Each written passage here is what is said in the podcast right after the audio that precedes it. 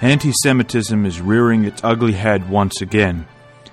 But, at the same time, America, a unique nation, last week held their annual National Day of Prayer service in the White House Rose Garden.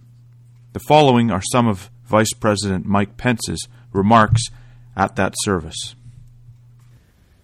To members of our cabinet, leaders in faith and public life, to all our distinguished guests, it is an honor for Karen and me to be with President Trump, our First Lady, and all of you here in the Rose Garden as we mark this National Day of Prayer for the third year in a row here at the White House.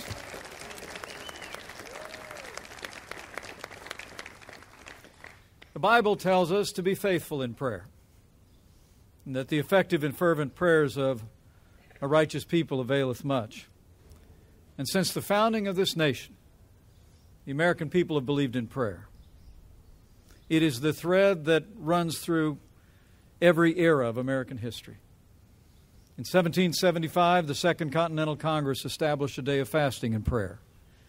In 1863, President Abraham Lincoln, from these very grounds, urged Americans to pray so that, in his words, the united cry of the nation would be heard on high and answered with blessing. In 1952, President Harry Truman and the Congress formally established this National Day of Prayer and set aside each year for the American people to turn to God in prayer and meditation. Ever since then, every president has issued a proclamation in honor of this great tradition, and President Donald Trump continues that tradition today.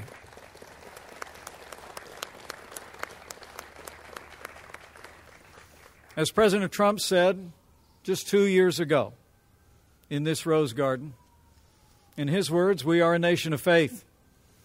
And I can assure you, at a time when religious belief is often marginalized and even ridiculed, in this White House, under this president, we believe in prayer.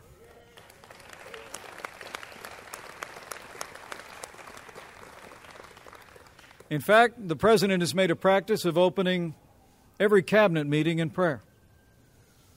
In fact, he is, at this moment in time, one of only four presidents in American history who've issued multiple proclamations calling the American people to prayer in a single year. We believe we always do well to go to the Lord in prayer, but it seems especially important these days. Well, these days, as we know from Bible prophecy, are the last days. And we can say that because things that God has foretold are happening. So confidently we say, these are the last days. The Jews have been regathered back to their land after millennia of dispersion. This is one of the greatest signs of the times, although it doesn't necessarily shock us the same because it's been happening for so long.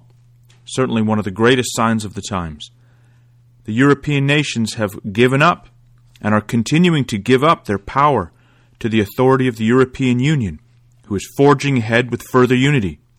Although Finding that it will be a fight, Britain has begun the process of severing herself from this European project. Russia is growing in strength and brazenness and has already begun her march westward with the taking of eastern Ukraine and the annexation of Crimea. Further to that, Russia has now militarily established a foothold in Syria, the territory of the Seleucids, the original king of the north.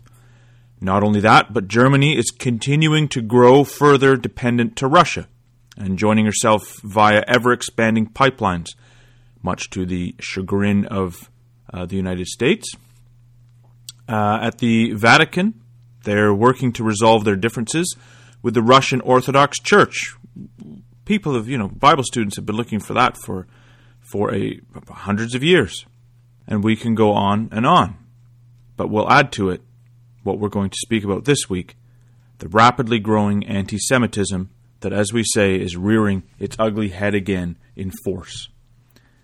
The resurgence of anti Semitism was certainly on the minds of those that were gathered for the national prayer at the White House, as the rabbi who had lost his fingers to the gun attack on the Chabad Poway Synagogue in Poway, California, was there in attendance. This is, of course, only six months after the terrible attack on the Tree of Life Synagogue in Pittsburgh, where 11 people were murdered and seven injured in the deadliest attack on the Jewish community in US, US history. And these attacks are now these these are happening in America. This is not some village in Russia or Eastern Europe with a with a with an old history of pogroms. This is now in America. And although these attacks are committed by some bent or disturbed extreme individual, really the most insidious attacks against the Jewish people are committed actually in the mainstream by those in academia or the media. The campaign against Israel by those who claim to not be anti Semitic, but rather anti Zionist, as if there's a difference, is huge and has infected most of the schools and universities in the U.S. For example, the cartoons that the New York Times uh, just recently published, the one depicting Netanyahu as a Jewish dog with a large hook nose leading a blind President Trump. But how does a cartoon like that, how does that actually showcasing one of the oldest anti Semitic tropes, how does that get into one of the so called leading prestigious papers, the New York Times? There's, of course, excuses, and somebody will probably be hung out to dry, but the reality is the New York Times, along with most of the other mainstream media, is ragingly anti Israel. And the results are clear when you look at public opinion in the public opinion in the United States, Europe, and of course around the world. In the United States, for example, the Anti Defamation League reported that violent attacks against the Jewish community in the United States doubled last year. The NYPD just released the statistics for the first three months of this year, and the anti Semitic hate crimes have spiked by 82%. There are now pieces of legislation being put before Congress from the Democrat Party that are openly anti Israel. And in fact, many of the Democrats running to be the leader of the party for 2020 are openly anti Israel. And it's very possible that at some time in the future, the U.S. could have a president that would be openly opposing Israel. Even, you know, imagine, even more than Obama. And it's the same story, maybe even worse, in the United Kingdom. The leader of the opposition, Jeremy Corbyn, is extremely against Israel and has a history of anti Semitic actions, apologies, for, yeah, apologies, for which he then apologizes and commits more actions. But there's now a new 15,000 page report that has been produced documenting the anti Semitism in the British Labour Party that this uh, Jeremy Corbyn leads. Now, if all this is happening, happening in the United States, which of course they try and uh, blame on the right wing um, of the uh, political spectrum, the Republican Party, they try and blame it on Trump and the Republicans. Not that we're going to say Trump is perfect. Um, there's things he said that you go, eh, as far as anti-Semitism is concerned. But what's coming out of the out of the academia and the left is ferocious. It's ferocious uh, in its in its attacks on Israel. And now, when we look at at the United States, and we see this happening. You know, we I live in Canada. It's it's here as well. Some of the things that come out of York University and and uh, some of the universities around here are nothing short of frightening.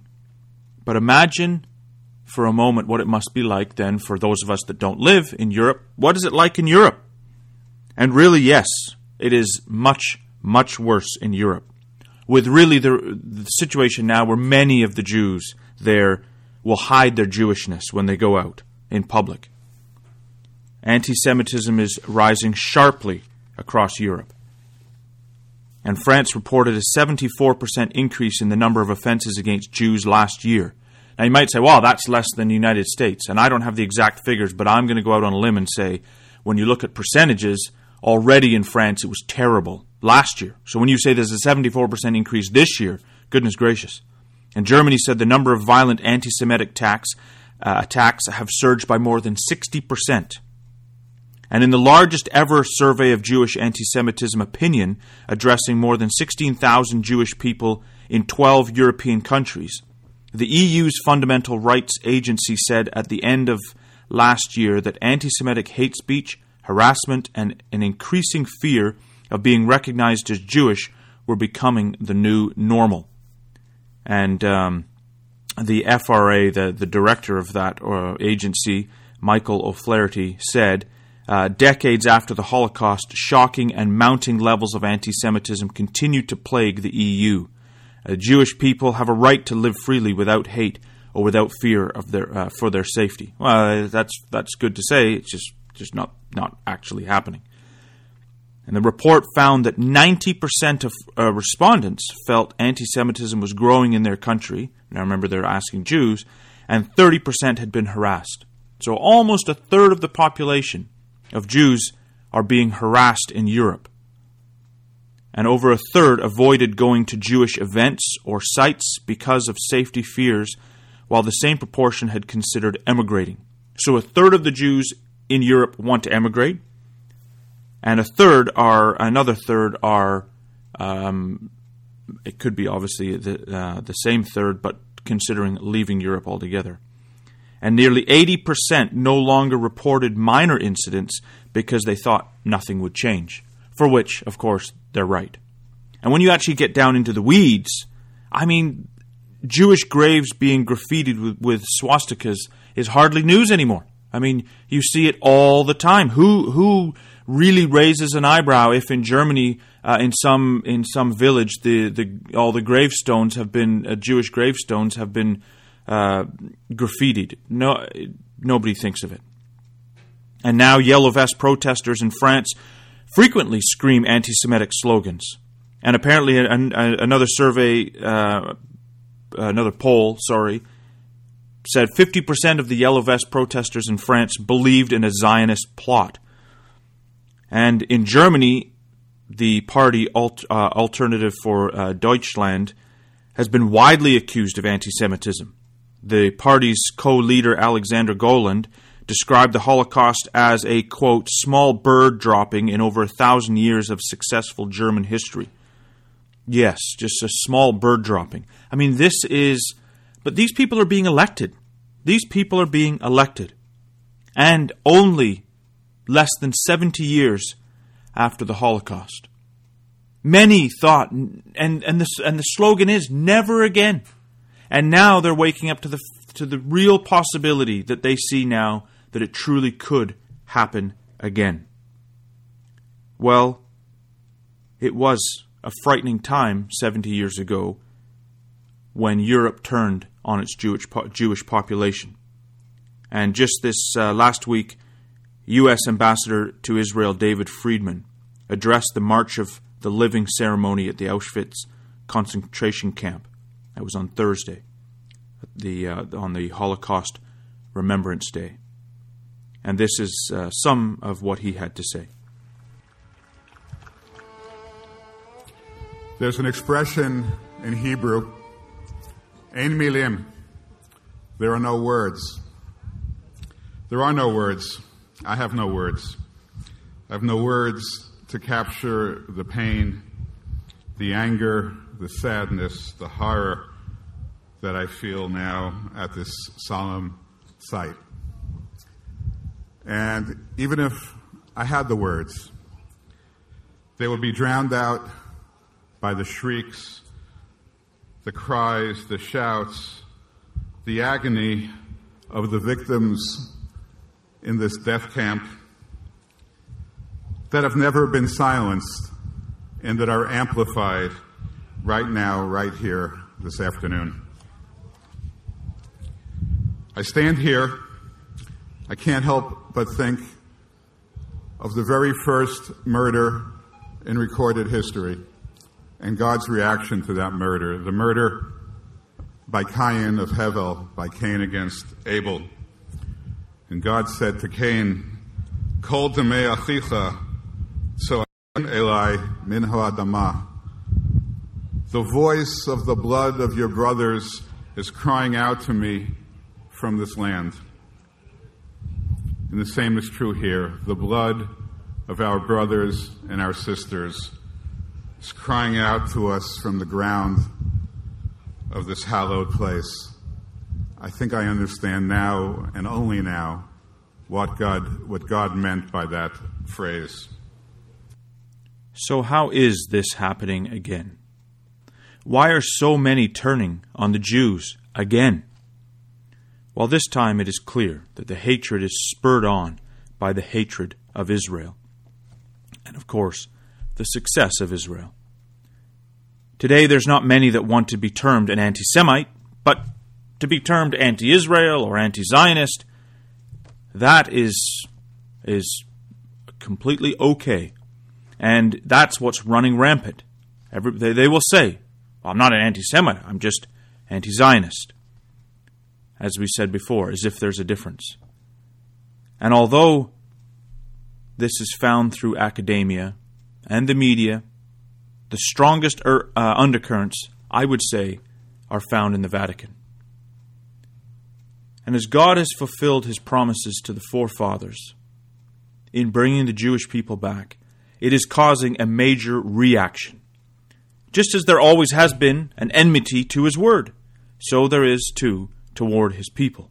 And that's what we find. I mean, when we come to the great battle at the time of the end in Ezekiel chapter 38, we've looked at this before. Ezekiel chapter 38, he says in verse 8, this great northern confederacy after many days thou shalt be visited in the latter years, which is what we've said we're living in. Thou shalt come into the land that is brought back from the sword, or the RV margin says restored. So it's the time of Israel's restoration in the latter years. And it's a time when they are gathered, it says, out of many people. But it's against these ones, it says, against the mountains of Israel that they've come against this northern confederacy against the mountains of Israel. Verse 16, out of the, verse 15, they're coming from the uttermost parts of the north, RV, and they come up against my people Israel, verse 16, in the latter, in the latter years, and against my land. This is, this is the, this is the sentiment. They're coming against God's people, against his land, against his mountains. It's anti Semitism that is driving them. Well, when we look in Ezekiel 35 against Edom, we see this spirit. We see this spirit, and it's not Edom as in, as in today, because Edom was destroyed long ago. But this spirit has continued in the nations and specifically in Rome. But it says in verse uh, 5 of Ezekiel 35 that God, he says, because thou hast a perpetual hatred. It is everlasting hatred, and hast shed the blood of the children of Israel. And they have, verse 12, spoken against the mountains of Israel, saying, They are laid desolate, they are given to us to consume. Thus with your mouth you have boasted against me, and have multiplied your words against me. So when, when the nations speak, and specifically we would look at uh, Europe uh, and, and, and Rome, when they speak against the Lord and when they speak against the mountains of Israel.